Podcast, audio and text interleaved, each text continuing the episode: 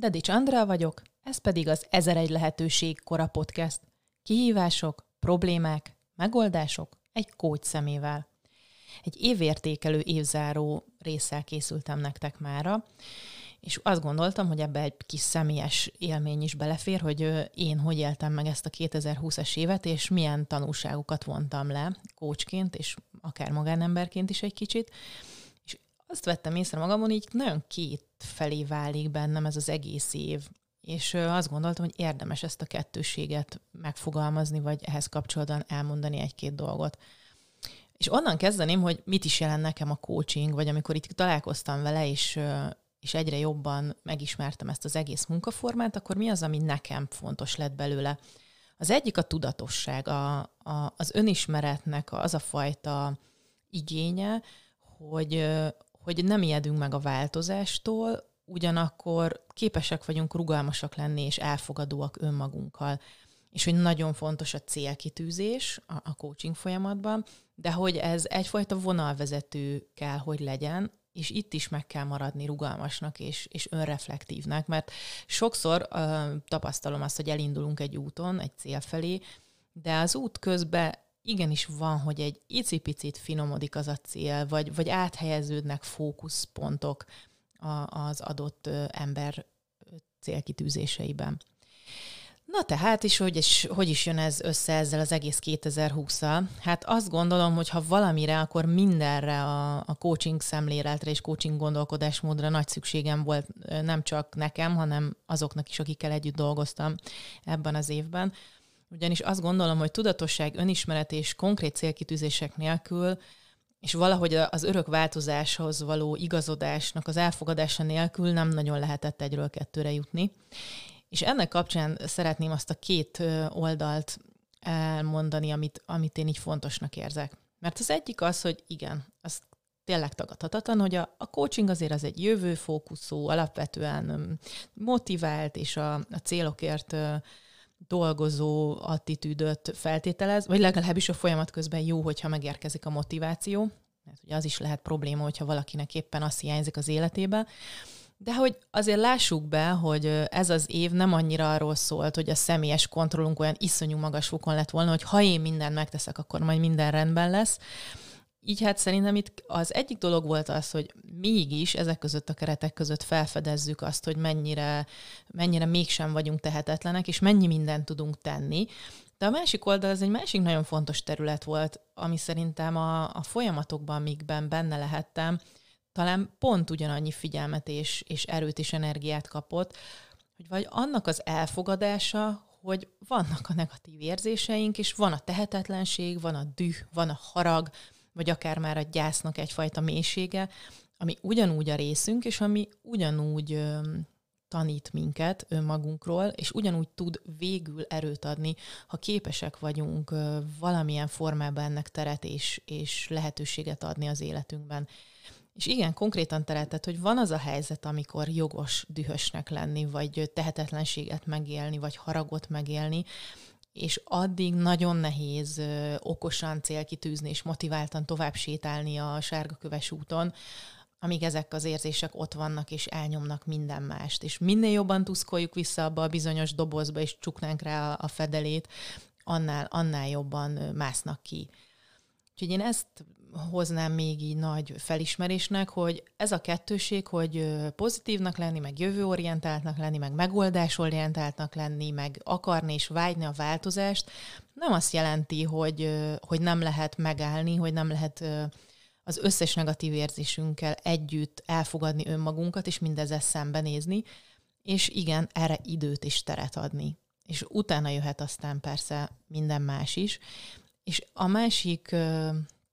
Érdekes dolog, hogy ez nagyon változó, hogy kinek miből mennyire van szüksége.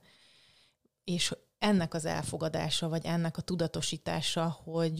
lehet magunkat sürgetni, és néha talán jó is, hogyha egy picit, picit inspiráljuk és, és motiváljuk magunkat, de van egy pont, ahol már inkább a visszájára fordul. És itt van a, az, az újabb úszó, amit talán már nagyon sokan elcsépeltnek, vagy, vagy kiüresedetnek éreznek, de én nem győzöm elég, elég, elégszer hangsúlyozni. Itt van nagy szerepe az önismeretnek, és szerintem így lehet mégiscsak ezt a már-már kilugozott és közhelyes szó tartalommal feltölteni, hogy hogyha lebontjuk téglákra, és akkor megnézzük, hogy igenis van bennem harag, ezt így elfogadni, és teret adni neki, és megnézni, hogy na, akkor nekem mennyi idő az, ami, az, amire szükségem van, hogy ennek a, ennek a haragnak a, az egész ö, minden egyes részét megértsem, feldolgozzam, és tovább tudjak haladni a, az utamon. Szóval itt, ö, itt ezek a dolgok, amik nekem nagyon eszembe jutottak így, így a 2000 ö, év, 2020-as év kapcsán. És ö, ami még nagyon érdekes, hogy a, a keretek mennyire átalakultak, és hogy olyan dolgokat rúgtunk föl gyakorlatilag hétfőről kedre, ami akár csak előtte, mielőtt beköszöntött ez az egész koronavírus mizéria, talán elképzelhetetlen volt. És ezt most szerintem még annyira nem érezzük, pedig ezek nagyon sok szempontból fejlődést is hoztak számunkra, hogy képesek vagyunk csomó olyan dolgot megoldani, online, amit eddig egyáltalán nem, vagy egyáltalán nem is volt számunkra fontos, hogy a túlélésnek olyan kreatív megoldásinak lehetünk tanulni, akár a vendéglátóipari egységek különböző megoldásaiban, vagy akár a, a kulturális élet online térbe való megjelenésével, hogy tényleg én nagyon nagy csodálattal figyeltem, hogy, hogy micsoda, micsoda kreativitás, micsoda megoldások születtek, és hogy ezek mennyi örömet és, és egyébként új lehetőséget adtak az emberek számára. Szóval, hogy, hogy valahogy a keretek felrugása az, azt én azt látom, hogy, hogy egybeesett a lehetőségek és a kreativitás megélésével, a lehetőségek megélésével és a kreativitás megélésével. Aztán nagyon érdekes dolog, ez a, a kedvenc, szintén egyik kedvenc témám, ez a szereptorta kérdése. Ezt nem egy igazi torta, hanem, hanem az életünk mondjuk, hogyha egy karikaként, egy torta karikaként képzeljük el, ugye sok-sok szerepből áll. Van benne a, a felnőtt énünk, akkor a, a családba betöltött mondjuk anya-apa vagy gyerek szerepünk, van a munkahelyi szerepkörünk, a, a karrierutunkon, az akár összetettebb is lehet, hiszen manapság van, aki többfelé is megéli azt, hogy teljesítenie kell a munkában. És ezek ugye szép körben kiadják az egész életünket. És az biztos, hogy nagyon kevesen úszták meg ebbe az évben, hogy ezt a szereptortát jó közelről és alaposan szemügyre vegyék és átértékeljék, hogy mi is akkor mekkora szeletet vesz ki az életükből. És talán volt is ö, nem egyszer arra példa, hogy ezek a szeletek mondjuk összefolytak, és meg kellett azt oldani, hogy mégis hogyan lehet őket szétválasztani, vagy valahogy önmagunkon segítve megoldásokat találni arra, hogy ne forgácsolódjunk szét teljesen, és ne, ne, ne kelljen ö, krízis helyzeteket megoldani. És ö, szerintem az azért nagyon érdekes, mert ö,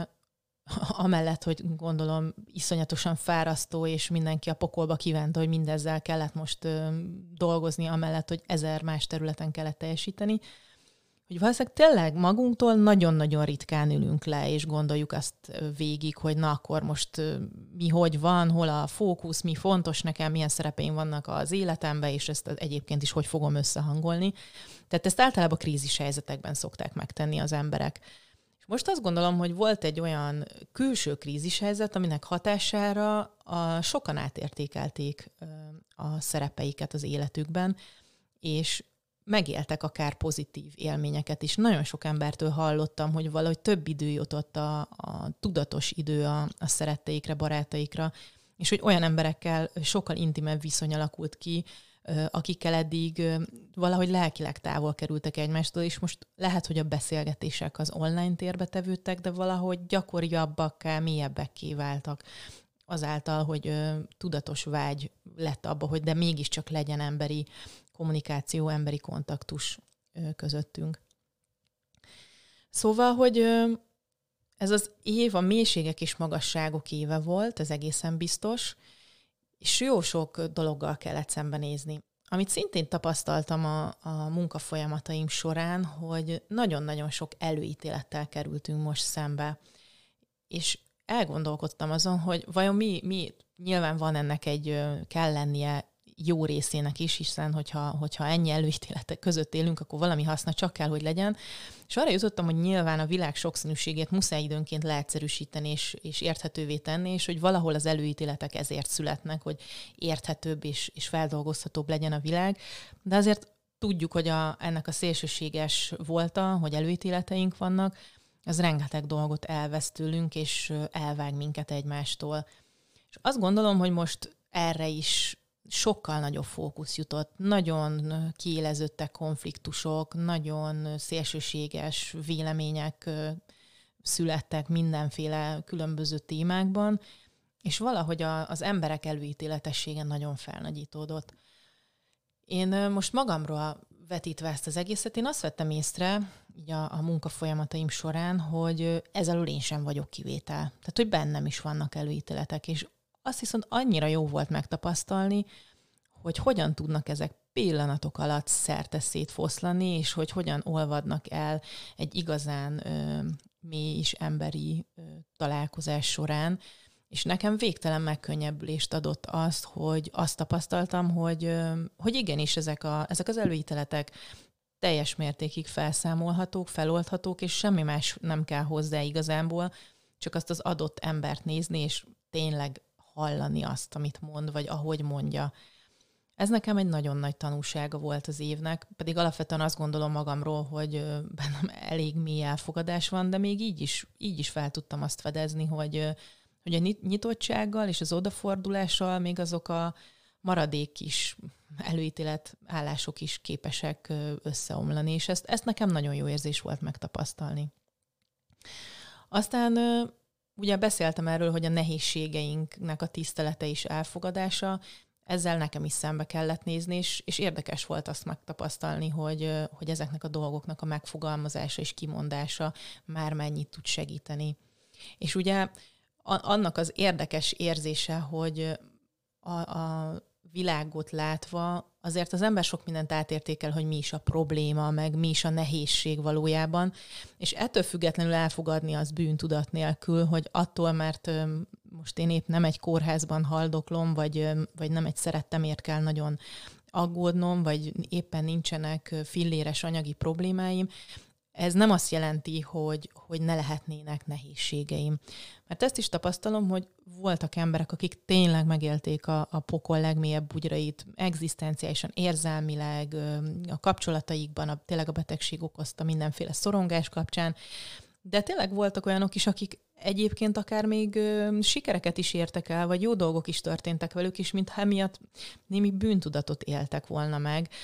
hogy, hogy ők nem szenvednek eléggé, vagy nincsenek elég nehéz helyzetben, vagy mondjuk, hogyha viszont van egyfajta nehézségük, az, az nem olyan szintű, hogy annak teret lehessen adni. Szerintem ez, ez nagyon fontos, hogy, hogy ebben nem érdemes ilyen mérlegre tenni a dolgokat, hogy jaj, most akkor ez, a, ez az én nehézségem, az, az, az hány kiló a másik nehézségéhez képest. Persze jó, hogyha, hogyha látjuk a, a realitást, meg jó, hogyha be tudjuk skálázni, és, és és a helyén tudjuk kezelni a, a nehézségeket, de igenis minden embernek szabad kicsit rosszul éreznie magát, vagy a saját veszteségét, a saját gyászát megélni, még akkor is, hogyha az mondjuk a többiekéhez képest arányaiban kisebbnek tűnik, még önmaga számára is. Tehát ez a nehéz, könnyű, mélység, magasság, ez, ez azért nagyon sok, nagyon sok téren előkerült a, az életünkben. És aztán a, a magánélet mindenféle gondok, dolgok kapcsán azt is észrevettem, hogy nagyon sok embernél milyen érdekes, hogy bármi lehet a világban, bármi történhet, összeomolhat az eddigi világrend, hogy a legközelebb és a legszorosabb emberi kötelékeink, akár pozitívba, akár negatívba, mennyire erősen meghatározzák azt, hogy azért úgy alapvetően hogy vagyunk, és hogy mégiscsak kiderült, hogy, hogy a lényeg az, az itt van, a kapcsolatainkban, főleg a közeli intim kapcsolatainkban, és hogy mennyire fölül tud írni akár egy teljes világválságot, egy teljes krízis állapotot az, hogy mi egyébként ebbe a legszűkebb buborékban, ami körülvesz minket, és itt a tényleg a legközelebbi intim kapcsolataimat, kapcsolataimat is, akár a sajátomat, vagy, a, vagy a, az általam megismert emberek történetein keresztül az ő, ő szűk intim kapcsolataikat nézve, hogy ez mennyire alapvetően meghatároz mindent, és hogy erről hajlamosak vagyunk elfelejtkezni, hogy, hogyha ez így van, akkor azért azt, hogy az, a bizonyos szereptortába hova is pakoljuk a, az időt és az energiát, az lehet, hogy, hogy nem mindig van arányba azzal, mint amennyit valójában nekünk ezek a szerep, szeletkék jelentenek. És hogy érdemes ezt újra meg újra végig gondolni, vagy végig pörgetni magunkban, hogy, hogy ezek az arányok milyenek a mi életünkben, hogy melyik szerepünknek mennyi időt és energiát adunk, és hogy ez tényleg úgy jó-e nekünk, és tényleg igaz-e és, és, és hiteles-e önmagunk számára. És itt megint kihangsúlyoznám, hogy hogy ezek, ezek személyes megélések. Tehát ami az egyik embernek működik, az a másiknak lehet, hogy teljesen másképp van. Nagyon sok mindenen túl vagyunk, az biztos. Ezzel köszöntjük majd az új évet, és azt érzem mostanában az embereken, hogy mindenkiben van egyfajta elképesztően nagy várakozás, hogy majd így átlépünk ebbe a 2021-es évbe, és, és kicsit fellélegzünk, és akkor megoldások jönnek, és, és talán valamennyit visszakapunk a, a, a régi kerékvágásból, a régi életünkből,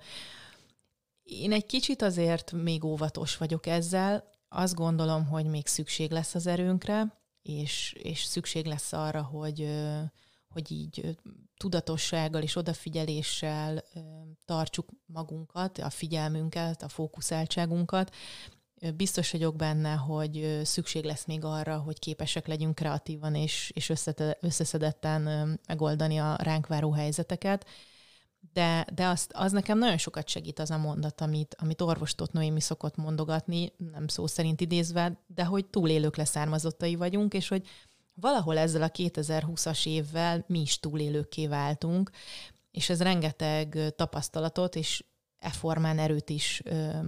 adott nekünk, tehát túléltük az évet, vagy lassan most már tényleg csak napok kérdése, és túléltük ezt az évet. Tehát ennek a kettőségével búcsúztatom én a 2020-at, hogy nincs bennem hurrá optimizmus, inkább óvatos figyelem, de hogy azért igenis lehet örülni annak, amin már túl vagyunk, és amit megtanulhattunk ettől az évtől. Ha mégiscsak tényleg túléltük. Szóval kívánok mindenkinek egy olyan 2021-es évet, amiben mindazt az erőt, amit 2020-ban megtapasztalt önmagáról, azt tovább tudja vinni és kamatoztatni tudja, és mindazt a nehézséget, amit itt most megkapott csomagba, azt, azt amennyire gyorsan csak lehet le tudja tenni, és hogy a dolgok a jó irányba menjenek, jó irányba változzanak, és mindazok a vágyok és célok, amik most sokunkba beleszorultak, vagy, vagy éppen, hogy csak teret kaptak, vagy e-, egész egyszerűen elnapolódtak, azok így előkerülhessenek, és, és mindenki tudjon haladni afelé, amerre igazán szeretne. Köszönöm szépen a figyelmet. Sziasztok!